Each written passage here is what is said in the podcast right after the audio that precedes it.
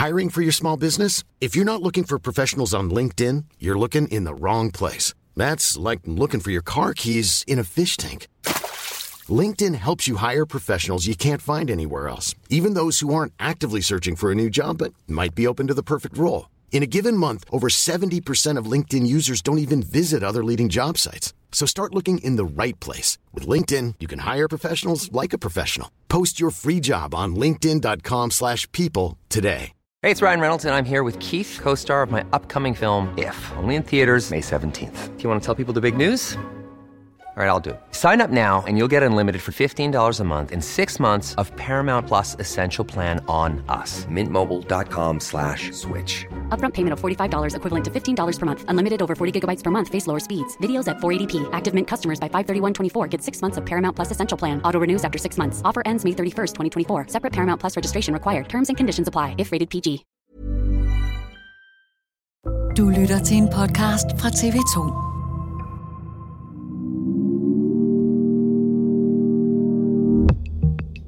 Næste år kommer en sag nok til at fylde meget i Danmark. Nemlig sagen om den sigtede 32-årige mand fra Korsør. Han er sigtet i sagen om en 13-årig pige, der i foråret forsvandt på sin avisrute, drabet på Emilie Meng og så en sag om et overfald på en efterskoleelev fra Sorø. I juni måned var journalist Ida Marie Wisman Lomhold gæst i Dato, hun har talt med over 30 kilder, der tegner et unikt billede af, hvem den 32-årige er. Og det kan du høre lige her.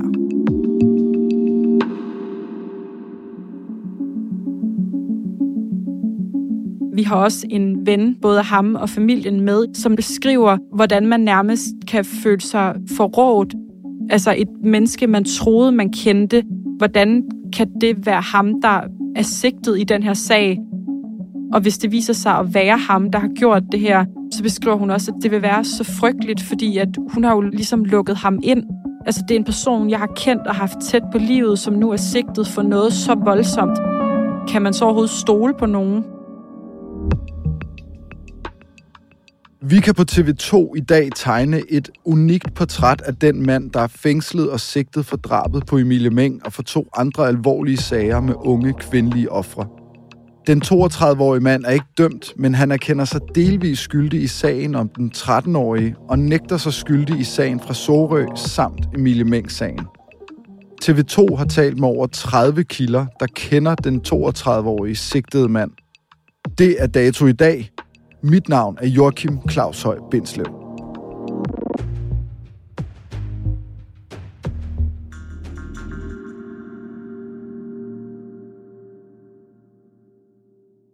Ida, hvad er din tilknytning til den 32-årige mand, der i april i år bliver anholdt for bortførsel og voldtægt af den 13-årige pige? Vi kommer fra samme område og har flere fælles venner og bekendte. Men han er ikke en person, jeg husker særlig godt, og han har ikke gjort noget stort indtryk på mig. Men vi har ligesom en fælles omgangskreds og bliver inviteret til de samme fester og de samme sociale arrangementer. Hvor mange gange vil du sige, du har været i selskab med ham? Mm, måske to-tre gange. Det her er Ida Marie Lomhold Vismand. Hun er journalist på TV2 og vært på den nye dokumentar Emilie Meng, et skridt nærmere opklaring. Har du nogensinde været på tomandshånd med den sigtede og siddet og sludret med ham? Nej. Altså, det er ikke ligesom det, der er min, min indgang til det. Jeg kender ham kun perifært, og det er sådan sociale arrangementer, festlige lejligheder. Men det kommer vi nok også ind på senere, men han er ikke en type, du bare sidder og taler med på hånd. Slet ikke. Han vil slet ikke sidde og tale med en kvinde på hånd. Så det har jeg aldrig gjort. Men jeg har ligesom bare registreret ham og kender ham fra bybilledet. Altså der, hvor jeg kommer fra, der kender alle alle. Ida, hvad har du fundet ud af i arbejdet med den her dokumentar, som har overrasket dig? Det, der sådan umiddelbart har overrasket mig mest og gjort størst indtryk på mig, det er nok, hvordan den her mand hvis det altså er ham, der er skyldig i de tre sager, hvordan han har kunne holde det skjult for sine venner og familie, og ikke mindst for politiet. Når man hører om så frygtelige forbrydelser, som han er sigtet for, så tror jeg, at mange forestiller sig, at den person, der gør det, må være en eller anden, der sidder nede i en kælder og ikke har nogen kontakt med samfundet. Men det er jo slet ikke det, der er tilfælde her. Altså på mange måder er det jo en helt normal mand, som har haft venner og familie og folk tæt på sig, folk jeg også kender. Og ja, jeg har jo set og oplevet og hørt fra dem, hvor fuldstændig chokerende det har været for dem at finde ud af, at en, de har troet, de kendte og været tæt på, at han nu er sigtet i de her voldsomme sager. Det har overrasket mig meget og gjort stort indtryk på mig. Lige nu er der gang i et massivt politiarbejde ved en adresse på Sydsjælland. Adressen ligger tæt på det sted, hvor en cykel til den forsvundne 13-årige pige blev fundet i går. Den 16. april i år indkalder Sydvestjyllands og Lolland Falsters politi til et pressemøde. Og det havde vi med en øh, anden dagsorden end den, jeg kan meddele jer nu. For ganske få minutter siden har vi kunnet meddele... Jeg sidder hjemme i Slagelse faktisk hos min mor og far, sammen med min mor, og ser pressemødet, hvor politiet de fortæller, at de har fundet den 13-årige i live, og at de har anholdt den 32-årige mand. En 32-årig mand. Så der er en kollega, der skriver til mig, sender et screenshot af den 32-åriges Facebook-profil, og skriver til mig, at vi her på TV2 tror, at det er ham. Jeg kan jo med det samme genkende ham og kan se, at vi har flere fælles venner. Og øhm, dem, jeg ved, kender ham godt af mine veninder, skriver jeg til, sender et billede af profilen og skriver, vi tror sgu, at det er den her person, den 32-årige. Og de skriver tilbage til mig simpelthen bare, det kan, det kan ikke passe. Altså, det er det ikke. Og er meget kritiske, og hvor ved du det fra, og hvorfor tror I det? Og samtidig med det, så begynder beskederne at tække ind, både også fra kollegaer, men også ja, folk fra området, fordi det spredes jo vildt hurtigt, hvem den 32-årige er. Og så ruller det ligesom derfra. Hvornår tænker du, jeg bliver nødt til at grave i, hvem er den her person, som jeg kender lidt, og som jeg har mange fælles bekendte med? Jamen til at starte med, er jeg ekstremt chokeret over, at det er en person, jeg ved, hvem er, og at jeg har folk tæt på mig, som kender ham rigtig godt, og som er meget berørte af det. Men øhm, der går ikke ret længe, før jeg også bliver sådan lidt øh, journalistisk begejstret, kan man måske sige. Altså jeg tænker, jeg ved, hvem hans venner og familie er. Jeg kommer selv fra lokalområdet. Jeg tænker straks, at jeg har en unik adgang til miljøet, og der kontakter jeg ligesom min chef og spørger, om det er noget, jeg skal gå ind i journalistisk, og simpelthen køre ud i lokalområdet og begynde at tale med nogle af de folk, jeg kender, og som jeg ved kender ham, som kan hjælpe mig med at komme tættere på, hvem han egentlig er. På det her tidspunkt er den 32-årige mand udelukkende sigtet for bortførsel og voldtægt af den 13-årige pige.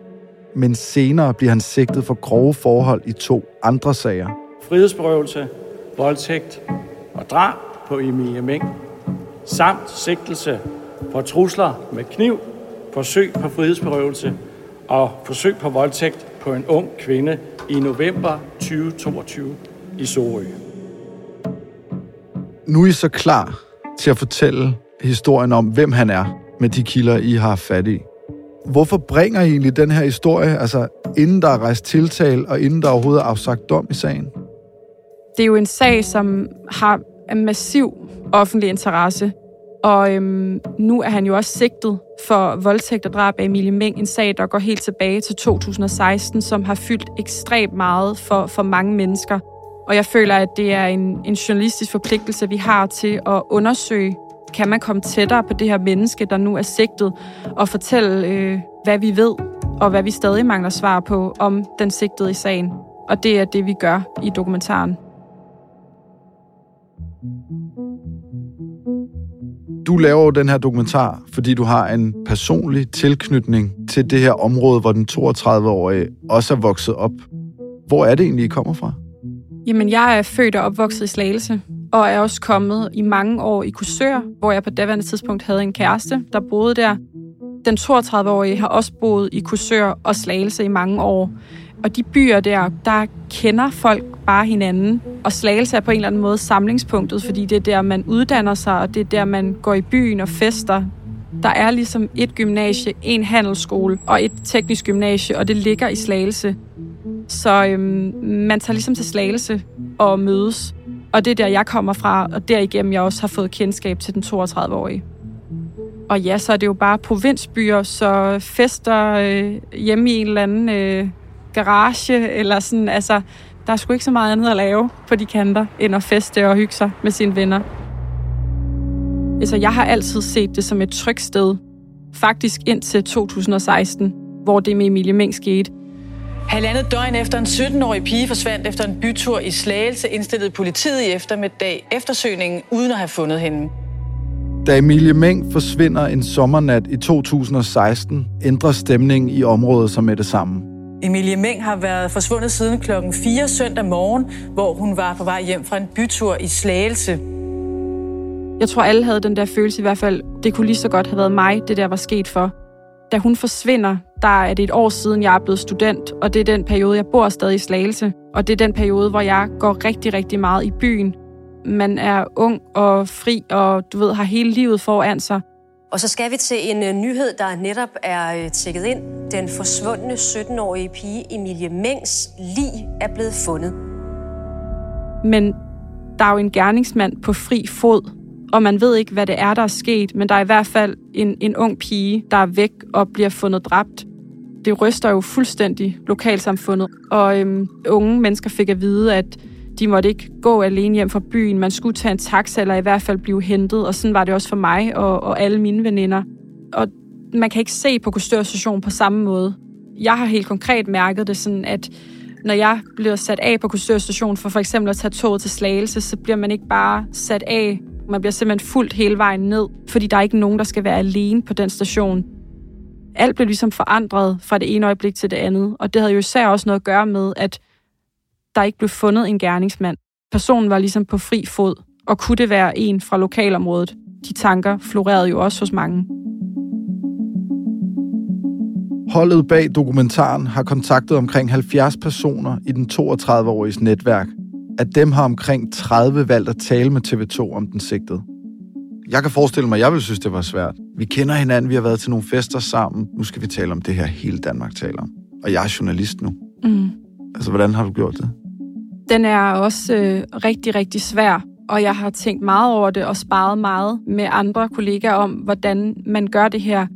Jeg tror, jeg til at starte med, når jeg ligesom har, øh, har kontaktet kilder, der har jeg været meget klar omkring, at det er som journalist, jeg kontakter dem, og ikke som hende, de var til fest med sidste weekend. Men det er selvfølgelig svært, og der har også været konkrete episoder eller konkrete kilder, hvor jeg kunne mærke, at de talte med mig, fordi at jeg var Ida fra Slagelse, og ikke fordi, at de egentlig havde lyst til at udtale sig til en journalist. Og der har jeg hele tiden holdt fast i, at der er ikke nogen, der skal fortælle mig noget eller medvirke, hvis de ligesom gør det for min skyld. Altså det skal være, fordi de selv føler, at de har noget på hjerte, og at de har lyst til at fortælle om det. Og jeg føler mig sikker på, at kilderne ved, hvad det er, de har sagt ja til. Det har været en svær balancegang, men jeg synes, det er lykkes godt. Og øh, jeg er sikker på, at der ikke er nogen, der ligesom har, har sagt ja til noget, de ikke har lyst til at fortælle om. Du har talt med en person tæt på familien, adskillige af den sigtedes venner, bekendte klassekammerater, og også kolleger, for at kunne tegne et portræt af den mand, der lige nu sidder fængslet og sigtet. Hvad kan de egentlig fortælle dig om ham? Det er lidt forskelligt, hvad de fortæller, alt efter hvor godt de kender ham.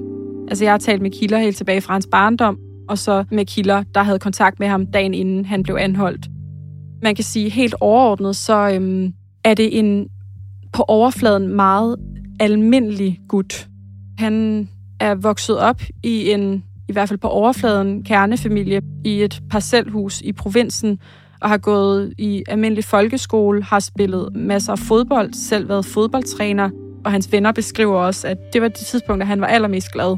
Det var, når der var øh, fodbold. Og så inviterede han øh, sine venner hjem, og så så de fodbold derhjemme og hyggede og drak øl. Så har han gået på handelsgymnasiet og læst videre og fået sig et rigtig fint job. Så på overfladen er det jo en person, der på mange måder har haft styr på tingene. Altså han bliver beskrevet som en venlig og hjælpsom fyr, men meget introvert og også en lille smule akavet og kajtet, i hvert fald i situationer, hvor han er sammen med flere mennesker. Han har sådan en, en, en meget hård kerne, en vennegruppe på 3-4 gutter, hvor særligt en er meget tæt på ham, en gut, som han har kendt siden gymnasiet. Og de fortæller, at når han ligesom er sammen med dem, så kan han godt øh, åbne op og ja, også deltage i diskussioner og have meninger osv. Men lige så snart de kommer ud med ham i sådan festlige lag, så øh, er han meget, meget stille, og han er ikke den, du finder på et dansegulv, eller den, der tager kontakt til nogen. Han har svært ved at holde øjenkontakt og svært ved ligesom at føre samtaler med mennesker, han ikke kender særlig godt. Og noget af det, der særligt fylder, det øhm, er hans forhold til kvinder, som jeg har talt med mange kilder om. Altså, han har aldrig nogensinde haft en kæreste, og han har aldrig datet nogen af, hvad de ved af. Kilder tæt på ham fortæller, at de egentlig ikke ved overhovedet, om han vil have held med det, fordi de har aldrig set ham prøve, og han har aldrig udtrykt interesse for det andet køn. Altså, det er ikke noget, der har fyldt for ham, og det er ikke noget, han har talt om. Han har aldrig givet udtryk for, ej, jeg gad godt at have en kæreste. Er der nogen, der har fortalt om, hvad hans sådan, drømme er i livet? På en eller anden måde har han jo klaret sig ret mm. flot, i hvert fald på overfladen, ikke? Ja, og det er egentlig også øhm, lidt interessant, fordi at øhm, både i folkeskolen og gymnasiet, der havde han det rigtig svært. Han havde det både svært fagligt, fordi han ikke var specielt dygtig i skolen, og han gik bestemt heller ikke op i det. Han brugte faktisk det meste af sin tid på at sidde og drikke cola og spille poker. Og socialt havde han det også svært i skolen. Han var lidt udenfor, og der er kilder både fra folkeskolen og gymnasiet, der fortæller, at de også oplevede, at han, ja, han blev holdt udenfor og måske mobbet en lille bit smule. Så han holdt sig meget til de få venner, han ligesom havde.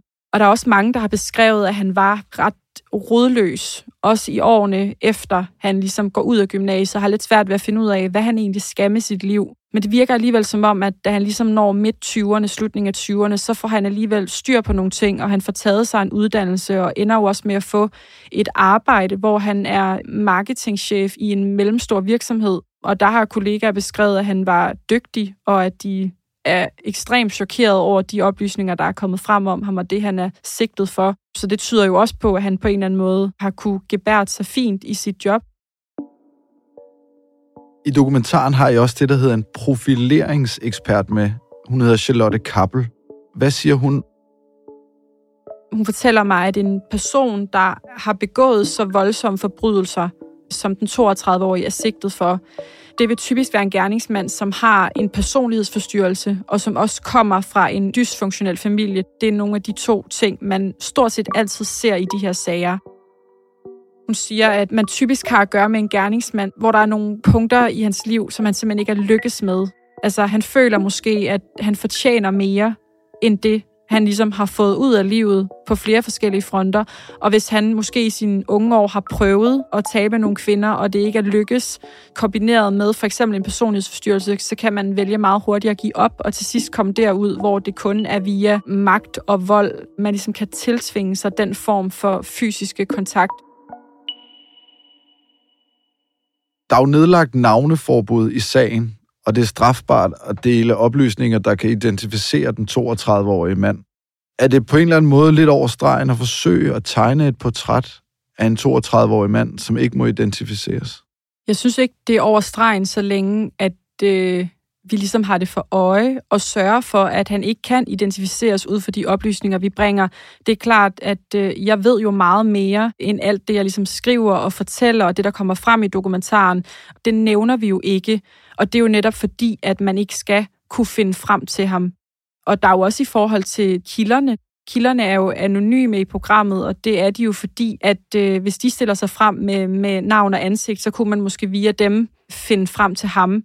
Så det er jo øh, over hele linjen, at vi virkelig har forsøgt at sørge for, at man ikke skal kunne identificere den 32-årige, ja, fordi der jo netop er navneforbud i sagen. Ser du en risiko for, at når du laver sådan en dokumentar her, er med til, at den folkedomstol, der allerede har dømt ham, nu dømmer ham endnu hårdere, selvom han ikke er dømt endnu, og vi ikke har ligesom set beviserne?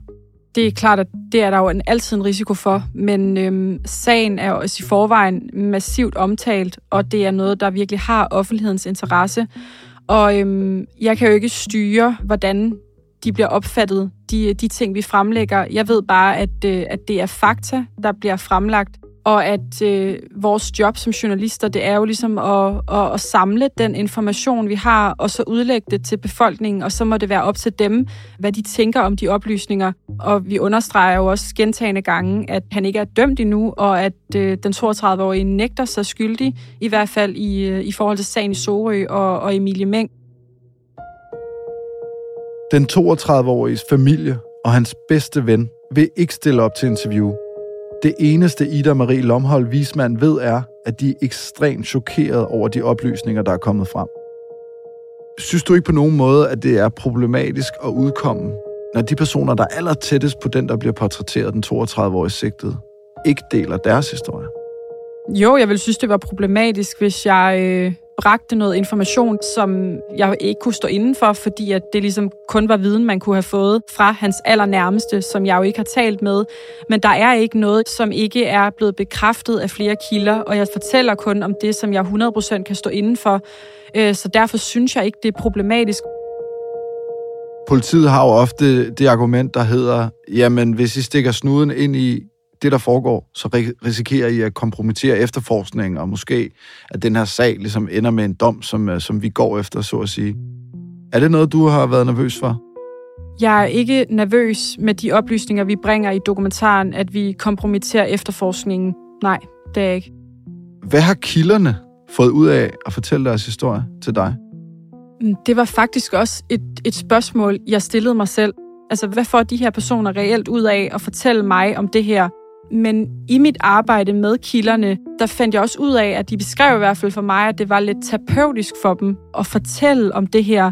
Altså, de fik ligesom sat nogle ord på de øh, sådan, følelser og, og tanker, de går med omkring, hvad er det her for et menneske, jeg har kendt? Hvad ved jeg om ham her? Og mange af kilderne har jeg talt med af flere omgange. Og jeg kan også mærke, at de ligesom har været igennem en proces med alle deres tanker og følelser.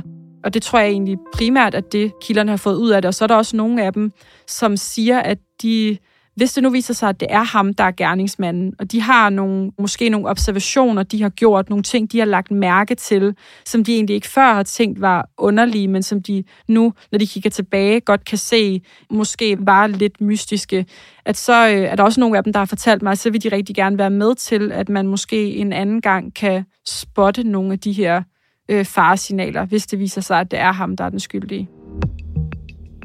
Ida Marie Lomhold, Vismand, tak fordi du var med. Selv tak. Den 32-årige mand er ikke dømt. Han erkender sig delvis skyldig i sagen om den 13-årige og nægter sig skyldig i sagen fra Sorø samt sagen om Emilie Meng. Dato har forlagt oplysningerne i det her program til Karina Skov, der er forsvarsadvokat for den 32-årige sigtede. Hun kan ikke kommentere på oplysningerne. Du kan se programmet Emilie Meng et skridt nærmere opklaring lige nu på TV2 Play og i aften på TV2. Dagens afsnit af Dato er tilrettelagt af Rikke Romme, lyddesign af Søren Valur og Ida Skjærk, Astrid Louise Jensen er redaktør, og mit navn er Joachim Claushøj Bindslev. Husk, at du kan følge Dato, hvor du lytter til din podcast, og at du altid er velkommen til at skrive til os på redaktionen på e-mailen podcasten dato tv2.dk.